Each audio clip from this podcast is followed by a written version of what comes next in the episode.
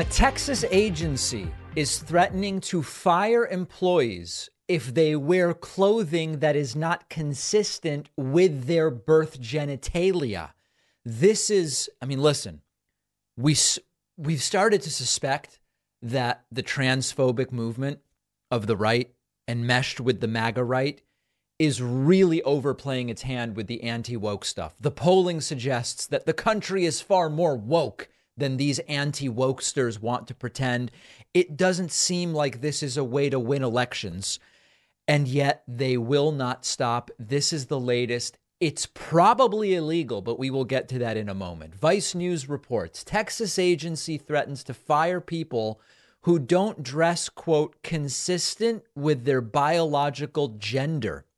The internal department memo is just the latest attempt by state officials in Texas to crack down on trans and gender nonconforming people. This is the Texas Department of Agriculture. Their mission is to promote production, agriculture, consumer protection, economic development, and healthy living, and apparently the gender binary, writes Vice News. This is um, a memo distributed last week saying you are required to dress in a manner, quote, consistent with your biological gender. The memo, obviously aimed at trans and non uh, gender nonconforming employees, says if you repeatedly dress the wrong way, there will be, quote, corrective action up to and including being fired. Think about that. This is, and the article says, the latest attempt by state officials to crack down on trans people. Let's discuss a couple of aspects of this. First of all, could this possibly be legal?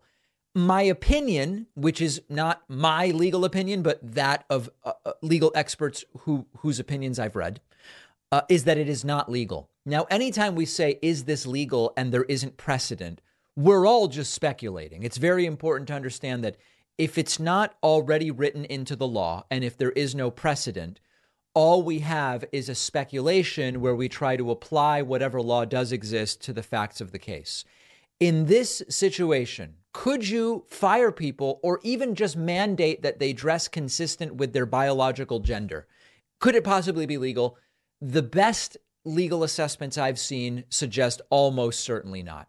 You've got Title VII of the Civil Rights Act of 1964, which prohibits employer discrimination, employment discrimination, I think we would say, on the basis of sex. Now, that includes uh, banning discrimination against people who don't conform to traditional gender norms. So, this means as an employer, you wouldn't be allowed to discriminate against employees based on their gender identity nor their gender expression, and certainly the way you dress is part of your gender expression. You, we also have a June 2020 a Supreme Court ruling in Bostock v. Clayton County, which specifically found Title VII's protections against sex discrimination do extend to sexual orientation as well as gender identity. And so that ruling, if we understand it, uh, establishes that firing someone on the basis of gender identity or sexual orientation orientation would be illegal. Now, some of the defenders of this policy will say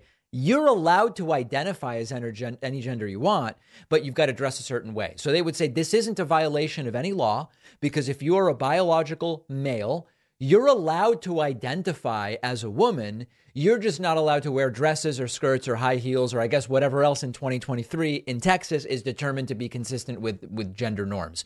Realistically, I believe that courts would find apparel is an expression of that gender identity. Makeup is an expression of gender identity, and therefore it would be protected, assuming it is not obscene. That's the other aspect of this that sometimes the transphobes will go to. They'll say, well, obscenity isn't protected. Well, it's going to be very difficult to argue that a biological male wearing a dress, to think of the prototypical example, is in any way obscene. It would be very difficult to make that case legally. So that is the legal question. I think, based on everything I've read, almost certainly would be illegal. Then there is the question of whether politically they are overplaying their hand.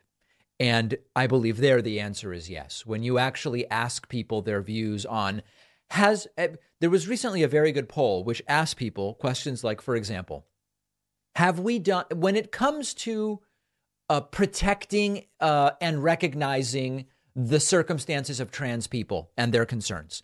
Have we done enough, the right amount, or not enough? The polling comes down on thinking that we have done about the right amount or not enough when it comes to protecting trans people. That's the woke view on that issue. And so the polling suggests that their hand is being overplayed. And then the third aspect I guess I will mention is who cares about this stuff to the degree that you actually are bothered and think about it? I, I tweeted about this earlier. You know, this is a true story. Yesterday, I was out working at a cafe. I was doing research for today's show. I'm sitting there on my laptop. And all of a sudden, a guy walks by me wearing high heels, wearing a men's suit, a traditional men's haircut, everything. He's got a men's shoulder bag and high heels. And I looked over and I really looked over and I said to myself, wait a second. I should really double check one of these sources I'm looking at. And I went back to my business and it had no impact on me whatsoever. If I had been there with my baby daughter, I wouldn't have been at all concerned that a guy walked by in high heels how is it that people have even convinced themselves that this is a significant issue in their lives? Just let people do what they want to do. There's no crime, there's no obscenity, there's no any of it. So I think the Texas Department of Agriculture overplaying their hand politically, probably against the law, and also just shows you must not have much going on in your life if this is something that you're concerned with. Uh, President Joe Biden has given his first speech since announcing that he will be running for reelection in 2024. Now, failed former President Donald Trump, Trump was Trump, Trump or Prump was massively triggered by Joe Biden's announcement. We'll get to that later. Let's first start with a speech given by Joe Biden. Now, you all know Joe Biden's not my favorite. I'm not a, like a Joe Biden, you know, cheerleader, but he seems significantly energized by this announcement. He spoke yesterday at North America's Building Trades Union Legislative Conference, his first speech since announcing the 2024 campaign. Standing ovations, energy, going after the magats. Let's take a listen. Billionaires should be paying a lower tax rate than a construction worker, a school teacher, a firefighter, a cop, a nurse. I mean it. It's wrong. It's simply wrong.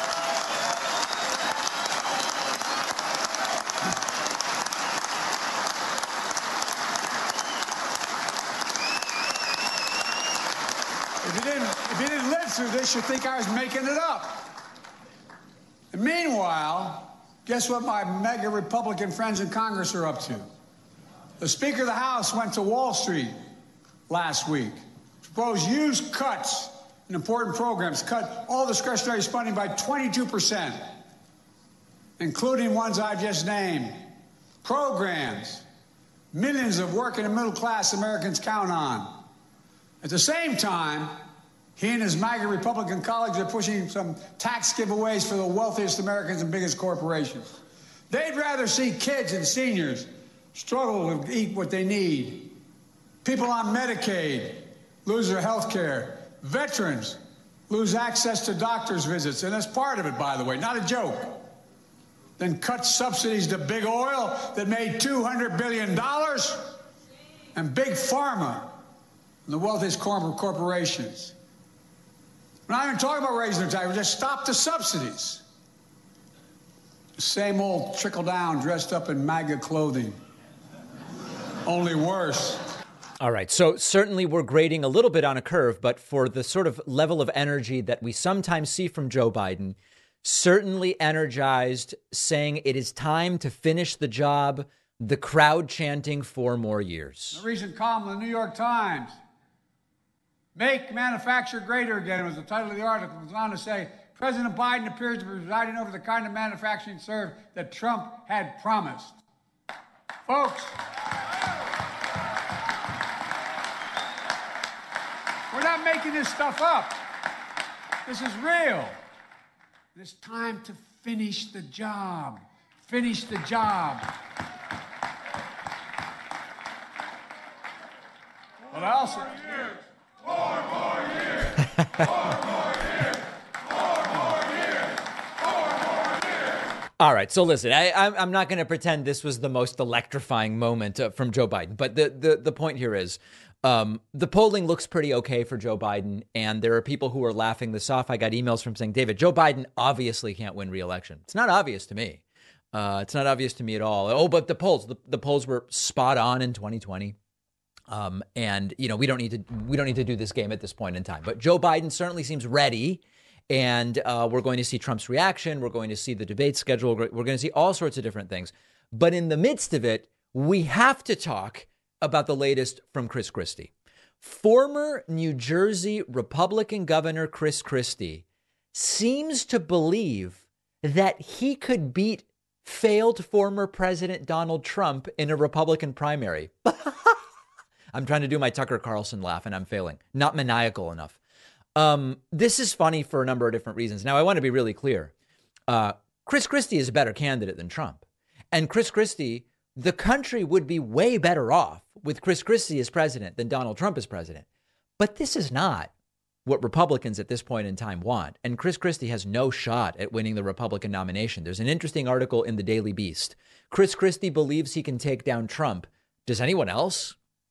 Christie told the Daily Beast, I think we'll lose if Trump's a nominee.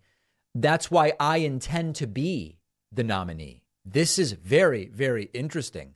I am the viable Trump alternative, said Chris Christie to the Daily Beast, swiveling and promptly ending the interview to go to work the room at the Keene Country Club on Friday night. That's in Keene, New Hampshire. So you read the article and the framing is basically that he is going to try to appeal to anti Trump Republicans without ostracizing Republicans who do support Donald Trump. Okay, but as the article points out, what is the math of this nonsense? After polling no higher than 3% in any of the surveys of the prospective 2024 field so far, and after finishing in sixth place the last time he went toe to toe with Trump, Christie seems to be trying to answer the question himself before he officially jumps into the race, which is how could he be the nominee? His heart seems to want him to run, but his head doesn't sound settle. Christie seems to be leaning toward jumping in, posing and answering questions that bolster his ability to take uh, down Trump, like whether he could actually be a credible messenger to the MAGA base. Listen, I I, I want to have one of the things about when we have these discussions, Nikki Haley has no shot at being the Republican nominee. But I've never once said she shouldn't run. Anyone who wants to run should run. It's absolutely anyone who wants to run against Joe Biden should run. Everybody should be running, sure. But I'm also going to tell you that Chris Christie has absolutely no shot.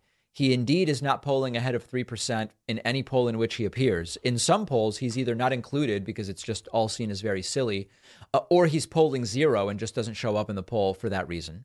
When he left office in New Jersey, he had a 15% approval. So he's not even really popular, lowest of any governor anywhere. He's not even really popular among New Jersey constituents, uh, New Jersey Republicans. I mean, it's just, it's just nonsense.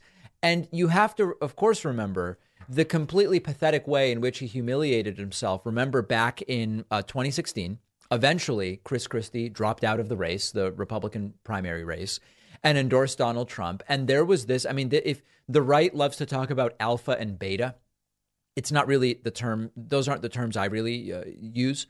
But if you want to apply that filter, there is, it's hard to find a more beta event than Chris Christie standing behind Donald Trump after endorsing him and looking like he had some bad clams on the Jersey boardwalk, just nauseous looking. Uh, I'll remind you of that. One of the biggest things that everybody is seeing happening, and everybody, is the Republican Party has become more dynamic, it's become more diverse. We're taking from the Democrats, we're taking from the independents. We have a lot more people any of the, so many places. You go to different places in China, different places in Asia, different places in the Middle East. You look at some of the airports they have, you look at the roadways they have, you look at the transportation systems they have, and the trains they have. We're like a third world country. We're hearing some suggestions, including some from a few of your former aides, that some people inside the Republican National Committee are considering monkey wrenching with your delegates at the state level trying to clear you away, maybe even put. I, I think you know, David. I uh, okay, go ahead. All right. Anyway, so listen, Chris Christie would be my choice if you said to me, David, sir, the next president will be either Trump or Chris Christie. I go with Chris Christie over Trump a thousand times in a row. New Jersey Republican, former prosecutor, uh, has some understanding for decorum and how to interact with our allies on the international stage any day. But that's me. That it's me, a, a, a voter to the left of Joe Biden, who is going to choose Chris Christie. There is no reason whatsoever to believe that the Republican Party uh, or any significant fraction of it is interested in Christie over Trump. And so I welcome anyone getting in who wants to get in. Christie's campaign would be a dead on arrival. And so is Nikki Haley's, by the way, which we're going to talk about a little bit later in the show. Make sure you're subscribed to the YouTube channel, youtube.com slash The David Pakman Show. We'll be right back. One of our sponsors is Shortform. Shortform makes the world's best guides to nonfiction books. And not only does Shortform summarize each nonfiction book itself into key points that you can cover in just a few minutes, they have all sorts of interactive exercises to help you apply the ideas to what you've read to retain more. The guide to each book also includes intellectual insights, comparing and contrasting the book to other prominent books about the same topic so that you can contextualize the book and understand the controversies and the disagreements. They also have books across every nonfiction genre from economics and politics to science and health. I was recently checking out James Clear's Atomic Habits on Shortform. Of course, they have the guide, but they also have highlights. They also include other similar books about habits and developing a routine with differences and similarities. Super, super useful and a lot more than just a summary of the book. There are new guides and articles released every week, and Shortform is giving my audience a free trial plus 25% off a subscription, which is a $50 value. So for the price of a book per month, you get access to thousands go to shortform.com slash Pakman. You can find the link in the podcast notes. One of our sponsors today is BetterHelp. Uh, viewers of the show, listeners know I'm a big advocate of therapy. Uh, I think it's important to make it more accessible, remove any stigma that might be associated. We all carry around different stressors, big and small. When we keep them bottled up, it can start to affect us negatively. And therapy is a safe space to get things off your chest figure out how to work through whatever's weighing you down.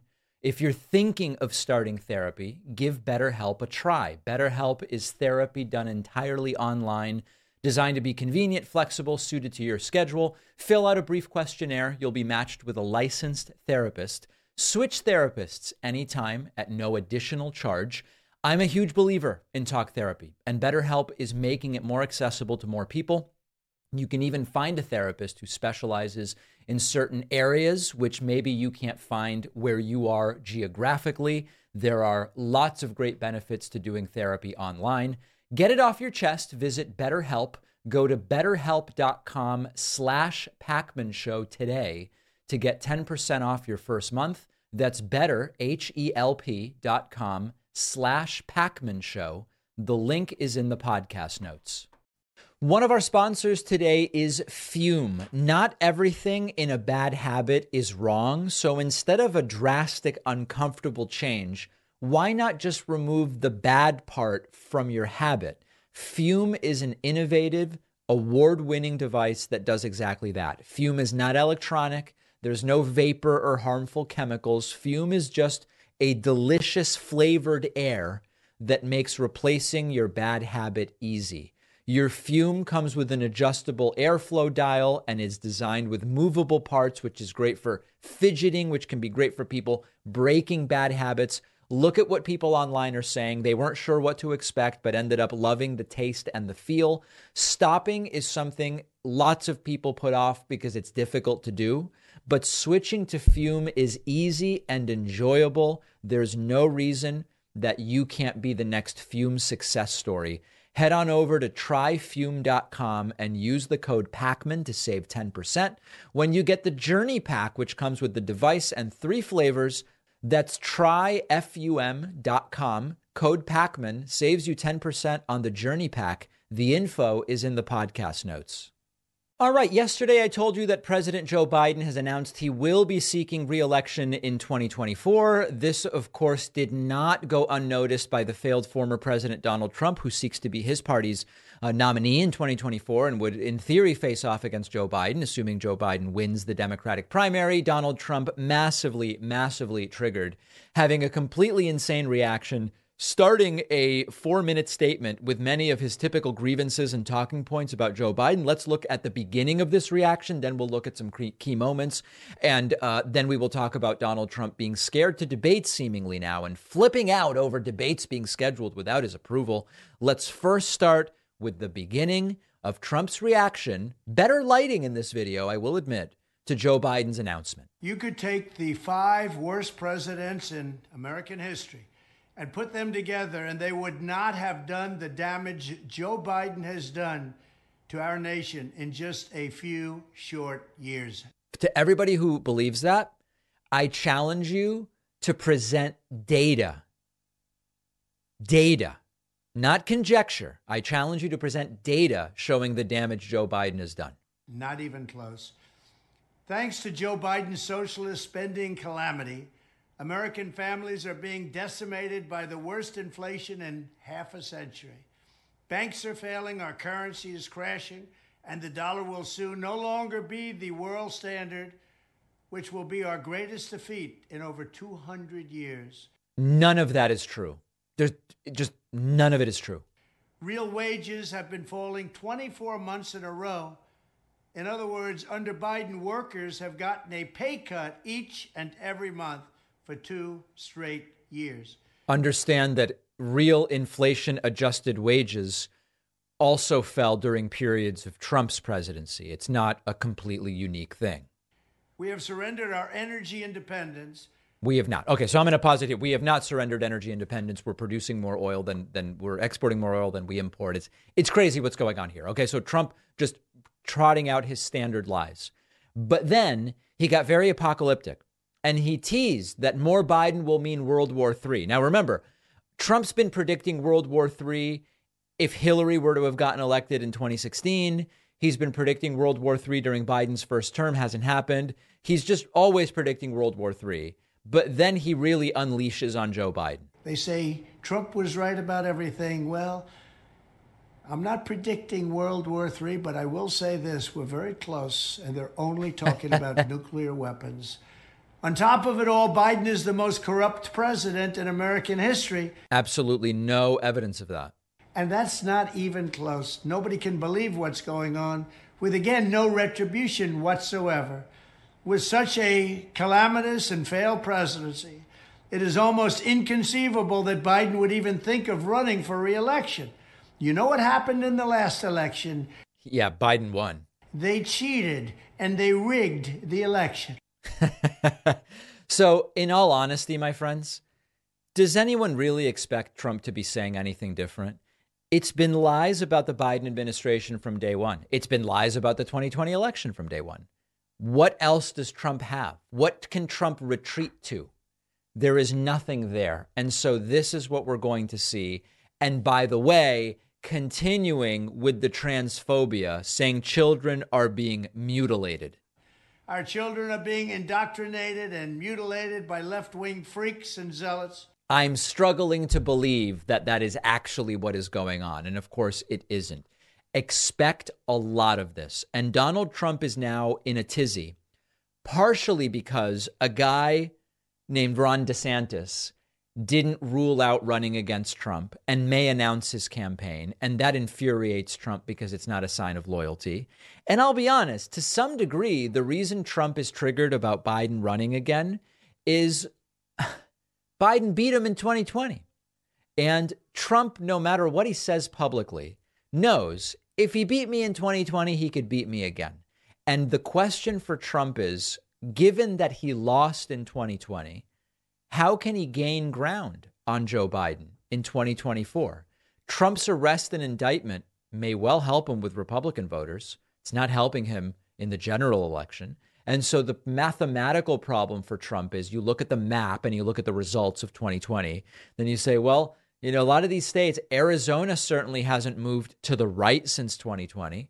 Wisconsin hasn't moved to the right since 2020. Florida has, but Trump won Florida, so that doesn't get him any additional electoral votes.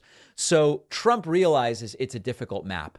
And whether you believe Trump believes it was stolen or not, Trump knows if you replicate 2020 in 24, it doesn't look particularly good for Trump. And so Trump is scared. And the other thing he seems scared about is debating. Let's talk about that next. Failed former President Donald Trump posted an unhinged tirade to Truth Social. Truth Central. Because the Republican National Committee had, I guess, the audacity to make some decisions about primary debates without checking with Donald Trump first. This is so damn funny. New York Times reported a couple weeks ago, what was it? Uh, yeah, two weeks ago. Fox News to host first Republican presidential primary debate. All right, no big deal. The candidates will face off in August in Milwaukee. I mean, think of that. The first debate is only four months away. Of course, the Republican National Committee has to make some decisions about that. The article says Republican National Committee Chairwoman Ronna McDaniel says they will be asked to agree to a loyalty pledge before they take the stage. This is something we've talked about before. Republican candidates will be asked to sign a pledge that if they lose, they will support whoever is the eventual nominee. We've already dealt with that in terms of whether Trump will go for it, so I won't delve into it again. Um, this is happening. I mean, it's just it's a completely unremarkable thing. Uh, we're going to host the very first debate with Fox News. It will be a Fox News Republican primary debate, said Ronna McDaniel. Um, Trump, who's the current frontrunner, has refused to say whether he would support a nominee other than himself. In a February radio appearance, he said his support would have to depend on who the nominee was. Okay, so it's like no big deal. The RNC is getting themselves set up uh, for some debates. Trump goes to Troth yesterday and says, quote, I see that everybody is talking about the Republican capital D debates, but nobody got my approval or the approval of the Trump capital C campaign before announcing them. When you're leading by seemingly insurmountable numbers, and you have hostile capital N networks with angry Trump and MAGA hating anchors asking the quote questions, why subject yourself to being libeled and abused? Also, the capital S second capital D debate is being held at the Reagan Library, the chairman of which is amazingly Fred Ryan, publisher of the Washington Post. No! So Trump seems to be saying he will not even participate in the first Republican primary debate of 2024. And you know who thinks that this is a logical thing to do? Trump propagandist Steve Bannon. Steve Bannon appeared yesterday on the Charlie Kirk show and said, It's all a joke. We're not having a primary, basically suggesting Trump should just essentially be given the nomination. I just noticed there's something very strange going on with my hair, and I apologize for that. Um, here's Steve Bannon saying Trump should just sit out the debates. We don't have a primary, and we're not going to have a primary. And President Trump, I think, is and, and just the audacity to go to the Reagan Library, run by the guy that that is the Washington Post's publisher, Frederick Ryan. That, yep. It's a, it's a, it's a, it's a joke, and, and it's a joke. But it's not a surprise. The, uh, this is the RNC. Insult. It's a, yeah, it's, it's an not. insult to the president. It's an insult to the president. It's an insult to MAGA. It's an insult to all the volunteers. Full stop. No debates. The only piercing debates is is whoever the Democrat nominee is. That that's right. Okay. So let me interpret this for you. How dare anyone subject Trump to an opportunity to embarrass himself, which could almost certainly only hurt him rather than help him? And to that extent, I actually get it. I actually get it. If DeSantis doesn't run for, let's imagine DeSantis doesn't run. If DeSantis doesn't run, Trump is essentially a shoe in. He's going to be up against ones and twos. His stock will probably rise dramatically in the polling. The debate can only hurt him. And then if DeSantis does run, there's a risk that the debate could hurt him. Now, again, I've said before, I don't think that the uh, totally uncharismatic Ron DeSantis is going to really be able to go against Trump in a national campaign. But could he do okay in a single debate against Trump? Maybe. And it's certainly possible that if DeSantis is running, that it would not be particularly good for Trump in that debate. But also, if Trump was prepared, it could be good. But it is seen as a risk to Trump. And how how dare anyone have the audacity to actually have a primary election? Trump should just be appointed the nominee. Is what Trump and Charlie Kirk and Steve Bannon seem to believe. This is I wasn't kidding when I said this is going to be a wild and insane primary. It's already that way. And four months from now, I, I know it's like it's happening so quickly. Four months from now, when the debates start, it's going to be even more insane. All of these clips, including Bannon on Kirk, will be on our Instagram, which you can find by searching for David Pakman Show on Instagram. It'll be on TikTok. It'll be on Snapchat, Facebook, and of course, YouTube at youtube.com slash The David Pakman Show. Plastic, it's everywhere we look, and not enough is being done about it. 100 billion plastic bags are used and thrown away every year. Here's something super simple you can do to reduce plastic and help the planet a little bit. Our sponsor, Hold On Bags, is the company making plastic free trash bags and zip seal kitchen bags. They're just as strong and high quality as the plastic bags you're used to. Hold On bags are 100% plant based and home compostable, meaning they break down in just weeks, not decades. Their zip seal kitchen bags come in sandwich or gallon size to fit all of your needs, whether it's carrots or crayons. At home, I put all of my food waste in a hold on trash bag, throw it in the compost pile, and when I throw a hold on trash bag in my dumpster, I love knowing it's not filling our landfills and oceans with plastic. Single use plastics harm the planet at every stage production, disposal, decomposition.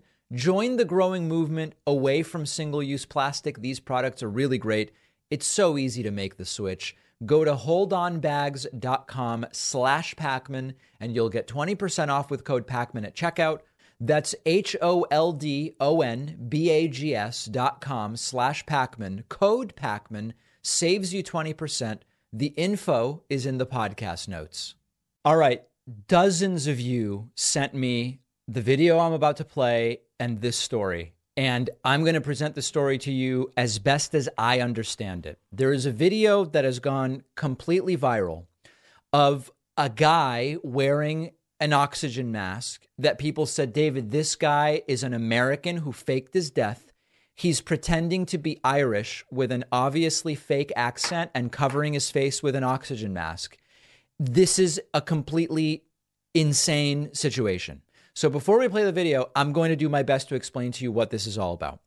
Um, there's an independent article called Fugitive Accused of Faking His Own Death Sobs as He Insists I'm an Irish Orphan. Okay.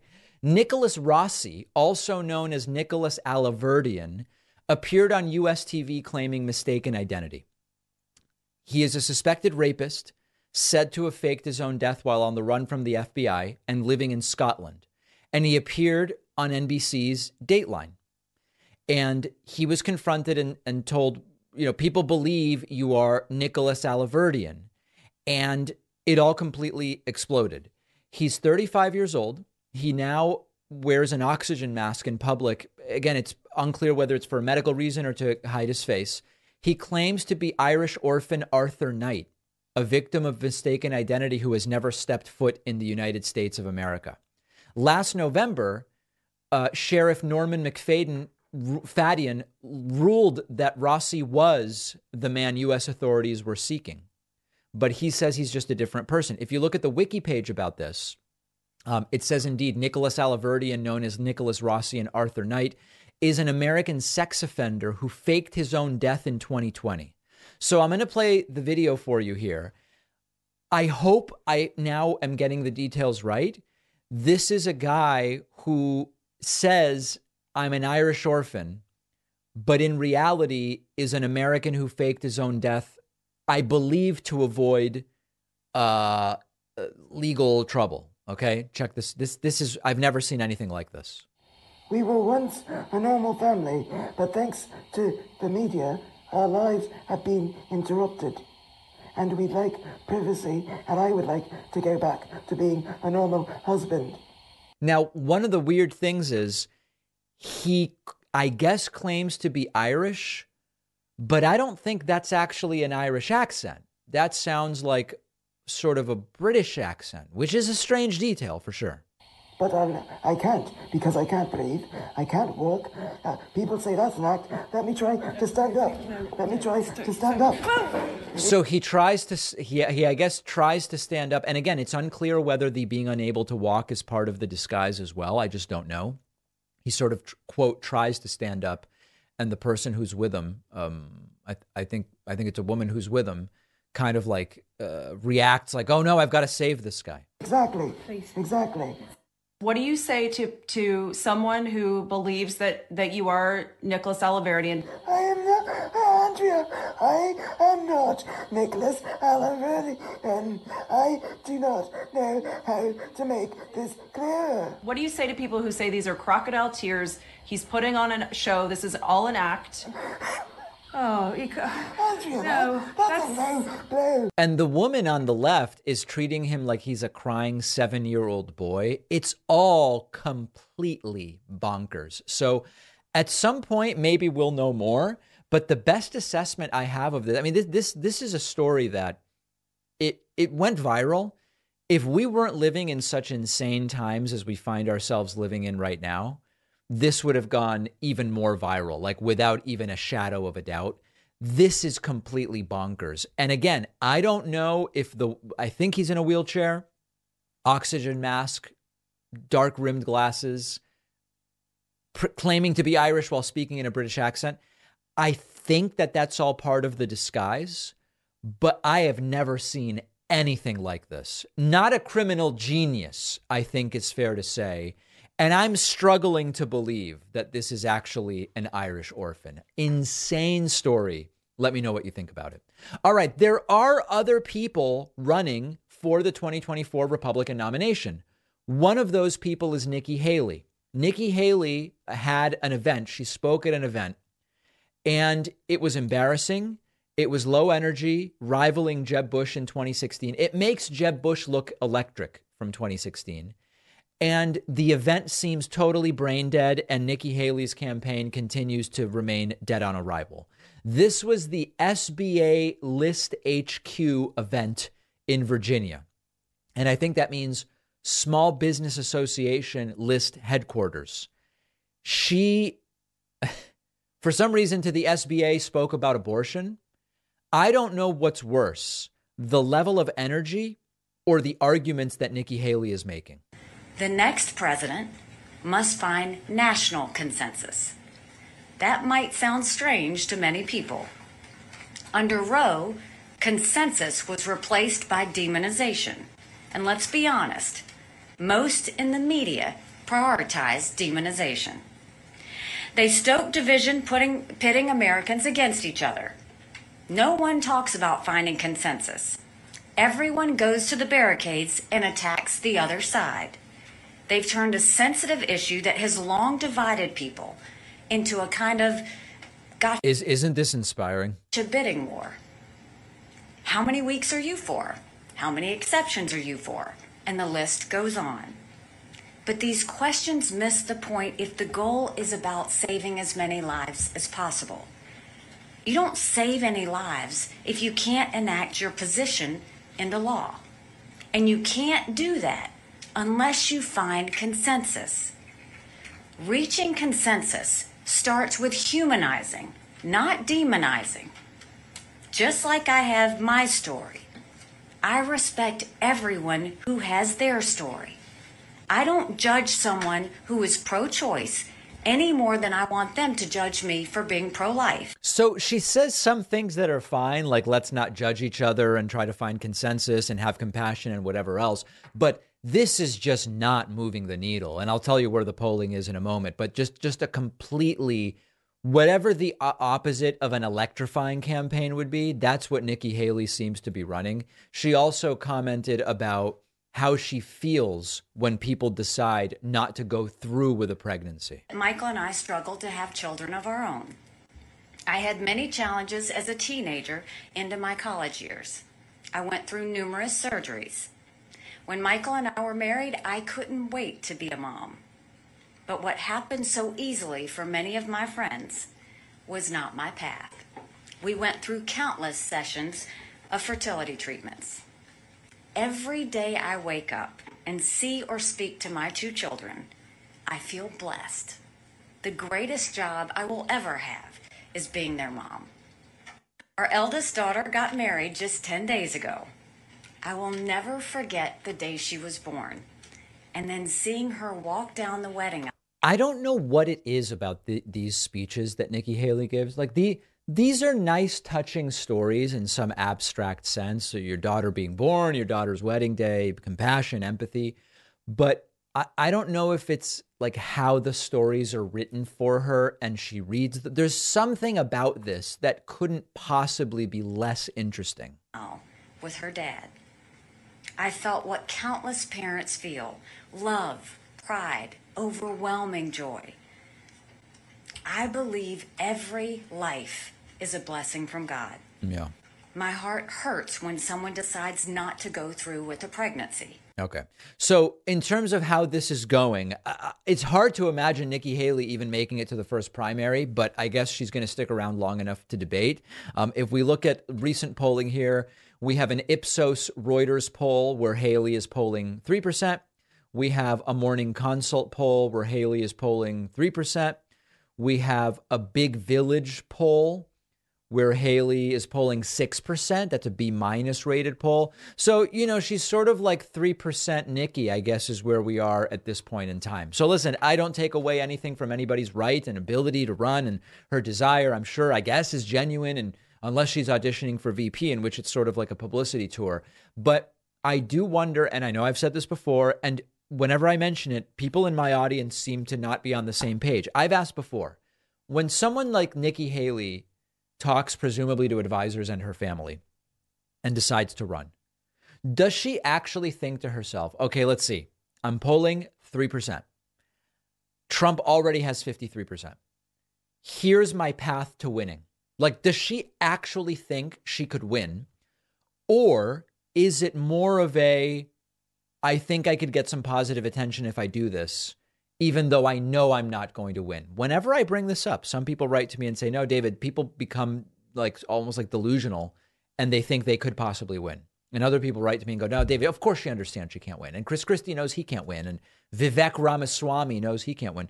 But they calculate that it's worth running for some other reason. I don't know the answer, but it's very difficult to imagine how Nikki Haley could look at the situation and think, I can win and I can win by making quite literally the least interesting speeches in the world about abortion to the Small Business Association. It's crazy to me. Let me know what you think. We're going to take a quick break. We will hear from Ronna McDaniel after the break. We'll talk about the Trump rape trial that has started, many, many other things to discuss. Stay with us. We'll be back right after this. By now, all of us know how creepy it is to talk to a friend about something and then get ads that are related. When you use a free email service from a big tech corporation, your emails are scanned, even if you're emailing your spouse or your doctor, which is why I recommend StartMail, the email service that never scans or analyzes your email. Our sponsor, StartMail, also lets you create unlimited email address aliases so you don't even have to give out your real email address. This protects you from spam and phishing attacks. Phishing attacks are becoming way more sophisticated with the rise of ChatGPT, by the way. StartMail lets you encrypt any email you send, even if the recipient isn't using encryption. Unlike the big tech email services who store even your deleted emails, when you delete an email in StartMail, it is gone. Migrating from your current email service to StartMail is just a few clicks. So, what are you waiting for? Stop letting big tech corporations spy on your email. My audience gets 50% off your first year at startmail.com slash Pakman. That's S T A R T M A I L dot com slash Pakman for 50% off. You can find the link in the podcast notes. Okay, Republican National Committee uh, Chair Ronna McDaniel appeared this morning on Fox and Friends. Really weird interview. It did not go well at all. Couple topics were mentioned. Number one, a new ad put out by the RNC with AI generated footage. And secondly, the topic of debates and Donald Trump. We'll do the first thing first and the second thing second, although we could reverse that order, but let's not do it. Either way, you wouldn't really know. Okay, no, but we'll start with the AI deepfake thing. So the RNC put out an ad painting a picture with AI video of a dystopian America under Biden. The footage is fake. It was created by AI. It's not footage of anything that actually took place. So Ronna McDaniel says it is not a deep fake, but it it's literally fake. Now, deep fake AI generated footage is fake footage, deep fake footage is fake footage. We're just talking semantics here. And she, with a straight face, says it's AI generated, but it's not a deep fake. Maybe she just doesn't even know what these terms mean. All right, so let's talk about what you guys did. You immediately responded to his rollout saying he's going to run again. He kind of said that, let me finish the job. You guys rolled this out, and it's AI generated. Here's a portion. Border agents were overrun by a surge of 80,000 illegals yesterday evening. Officials closed the city of San Francisco this morning, citing the escalating crime and fentanyl crisis. So Ronna, essentially saying that will happen if he gets four more years. Uh, what pro, can you bring us the, the mindset going into that ad? So first of all, it is AI generated. So we're sharing that that up front ethically. So it's not a deep fake. Every single image was AI, but we are painting a picture of a future Biden. So it's quite literally fake. Now I guess what she she seems to think that if you admit that it's fake, then it's not a deep fake. I guess like if you would if you like, hey, I'm going to show you something fake, then it's a shallow fake or something. But then if she were to lie about it, then it would be a deep fake. Of course, it seems that she doesn't even really know what these terms mean. And it's it's worth looking at the ad because one of the unfortunate realities of technology advancing the way it's advancing, you know, the AI generated Trump arrest pictures, which were not real, and all of these things, is that the worst instincts of the worst people are now much more easily translatable into a finished product that might pass muster. And when you look at the video from that um, AI uh, attack ad that the RNC put out, you taken out of context, you would have no idea that it's fake. And this is going to be, I mean, we've already looked at the the fake videos of elected officials appearing to say things that they didn't say. This is going to be a new layer now in political dishonesty. They showed it, but do you have video of it? Used to be a pretty good way of determining whether a claim might be true, at least, or is true. Now, hey, yeah, I have video of it. It increasingly isn't even going to be the evidence we need to determine whether something did or didn't really happen. So, arguably dangerous stuff. I don't believe that we can stop it. I think we need to figure out how to work with it. Then the topic of debates came up. As we talked about earlier, yesterday Donald Trump flipped out and said, Nobody consulted me about doing the first debate, you know, whatever in August or whatever, and sort of suggesting he might not go. And Steve Bannon saying Trump should skip the de- all the debates altogether.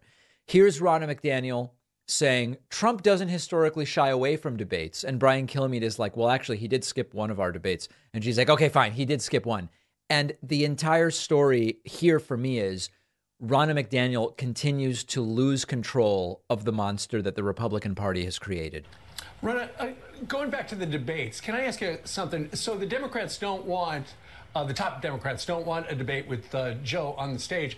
I saw yesterday that Donald Trump uh, on Truth Social said, I see that everybody is talking True. about the Republican debates, but nobody got my approval or the approval of the campaign, uh, Trump campaign before announcing them. When you're leading by seemingly insurmountable numbers and you have hostile networks angry with Trump, Trump and MAGA hating anchors asking the questions, why subject yourself to being libeled and abused? So did you talk to him about the debates? Is he in, or is this just what he does? He, he did this in 2016. Working the refs. I talk to President Trump all the time, and we've talked to all the potential candidates. We've let them know the schedule. We've announced the debates. The first debate's going to be with Fox in Milwaukee. But every campaign and every candidate's going to have to make a decision. Do I want to participate? He's going to have to make that decision.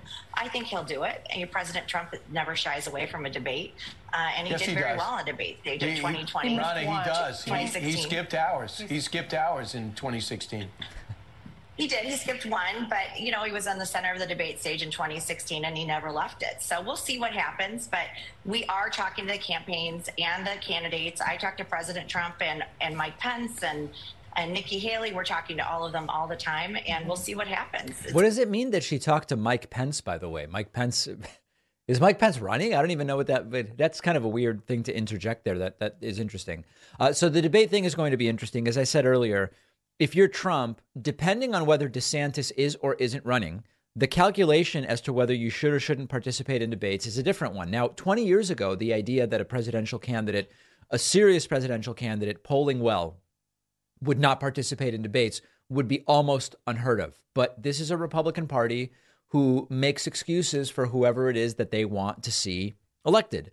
Um, uh, when it came to Trump's taxes, there were excuses. When it came to Trump's uh, personal misdeeds, there were excuses. And when it comes to Trump not debating, there will certainly be excuses. And there were indeed as well for the debate that Trump skipped uh, previously. So this is where we are at this point in time. Ronna McDaniel has completely lost control of the party. And one of the things about Trump talks to me regularly is that Trump doesn't care one way or the other um, what Ronna McDaniel wants.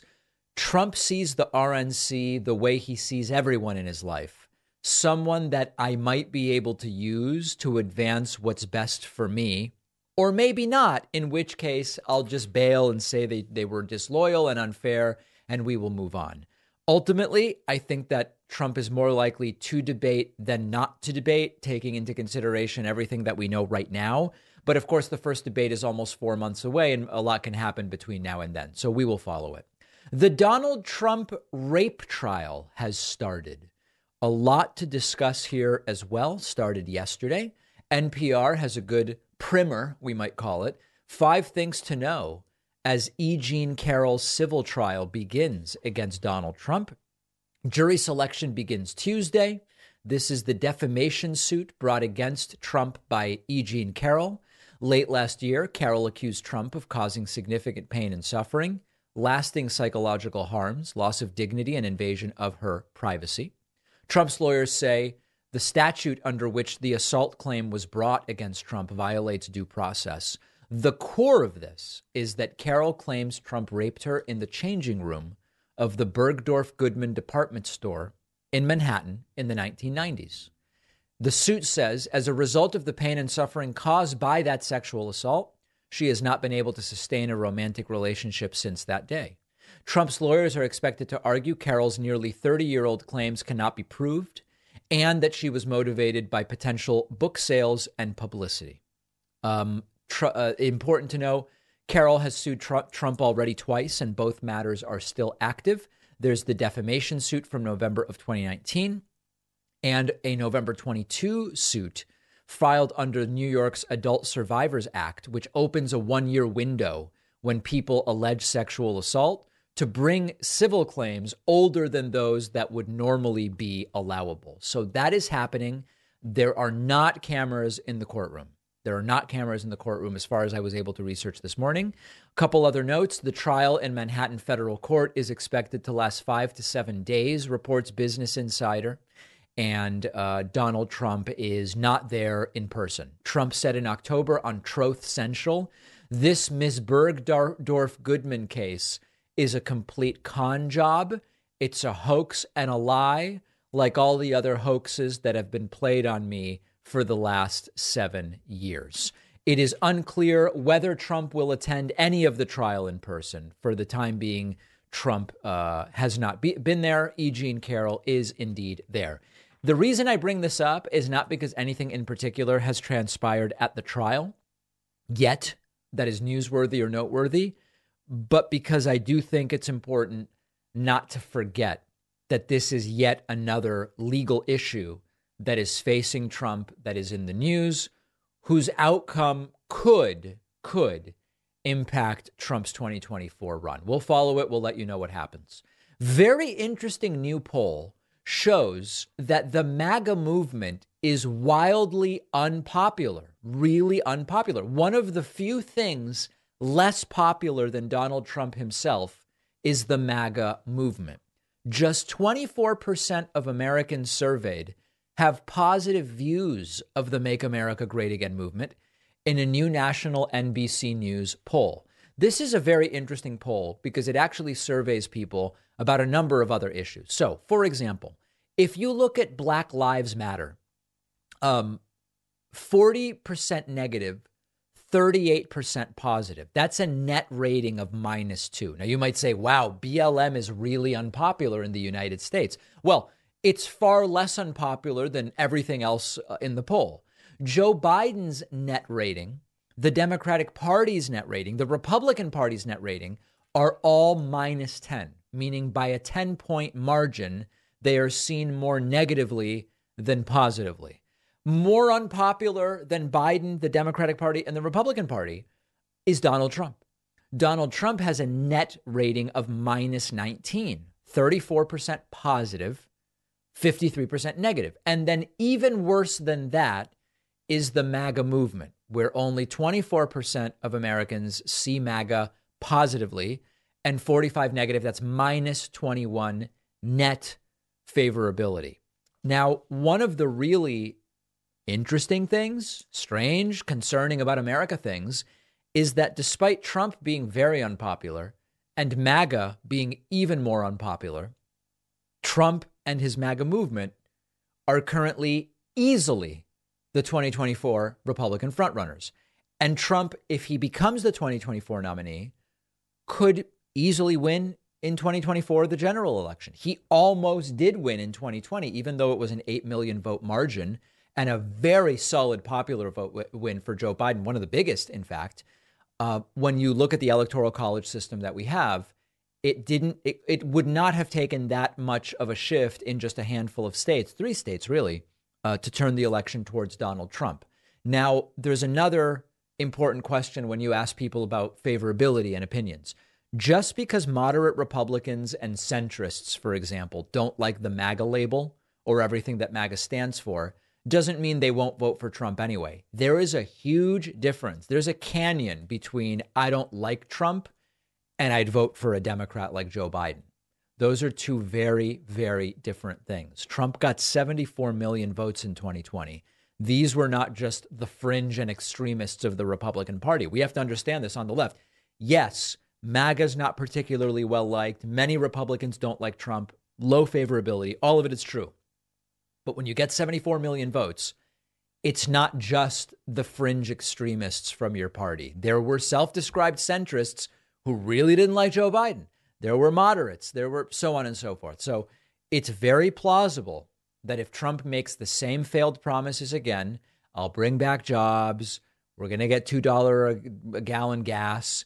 We're going to replace Obamacare with something beautiful. Obama. Whatever promises. Many of these people are going to fall for it again, even if it doesn't make a damn bit of sense. So, MAGA not popular could still win in 2024. We have a voicemail number. That number is 219 2 David P. Here's a caller who's calling in about my Tesla lease. I'm not exactly sure what point they want to make. Hey, David. So I'm in the market for a Tesla. I know your lease ends soon. I'll give you 40 grand for it. Let me know. Bye. Okay. So I don't know what point they're trying to make. Listen, one of the things I said uh, a while ago when I decided to lease a Tesla, I generally lease anyway because it provides um, uh, tax advantages if you have a, a, an S corporation. And uh, I've explained, I just maintenance. All I explained all my my financial reasons for going with a lease. Um, in in particular with Tesla, one of the reasons I wanted to lease and not buy was number one, a lot of the reliability data, particularly after three years, is pretty damn shaky, and I want the maintenance on a four year old Tesla to be someone else's problem and not mine. And I've I've said before, the range unbelievable. The charging network, fantastic, better than any other brand, but build quality very shaky. Uh, the car's been in the shop multiple times for the same thing. They have it seven to 10 days. They don't fix it. They give me a loaner that's been beaten to hell. Um, know, all this stuff. Long story short, I don't want to own a Tesla. And so that's the deal with the lease. It is true that because Tesla cut prices on these cars multiple times, if I owned the car now, it would have lost dramatically. Probably, I mean, more than $10,000 in value, maybe even closer to 20. So that's another reason I'm really glad that I don't own this thing and I can just walk away from the dramatically depreciated vehicle. Now, this guy wants to buy me out of my lease for 40 grand. I don't know what the lease buyout is at this point. I haven't looked at it, but uh, email me and we can talk about it. Maybe I'll maybe I'll send you my car. All right, uh, bonus show today. Bernie Sanders has endorsed Joe Biden and is ruling out running in 2024. There are people who wrote to me saying Bernie had to do it. Why? That doesn't make any sense. We'll talk about it. Number two, Missouri is about to force trans adults and teens to detransition. The ACLU is suing. What on earth is happening in Missouri? And lastly, Justice John Roberts, Chief Justice of the Supreme Court, is declining an invitation from the Senate to testify on the ethics of the Supreme Court. I am sure that Clarence Thomas's name would come up at such a hearing. We'll talk about all of it on today's bonus show. Oh, the bonus show where you want to make money, but everybody else that makes money to fund themselves is bad. David Pakman does not have a soul. He doesn't have a soul. You can make heads or tails out of those comments if you want, but I tell you, the bonus show is a good time. Sign up at joinpakman.com. We will see you on the bonus show.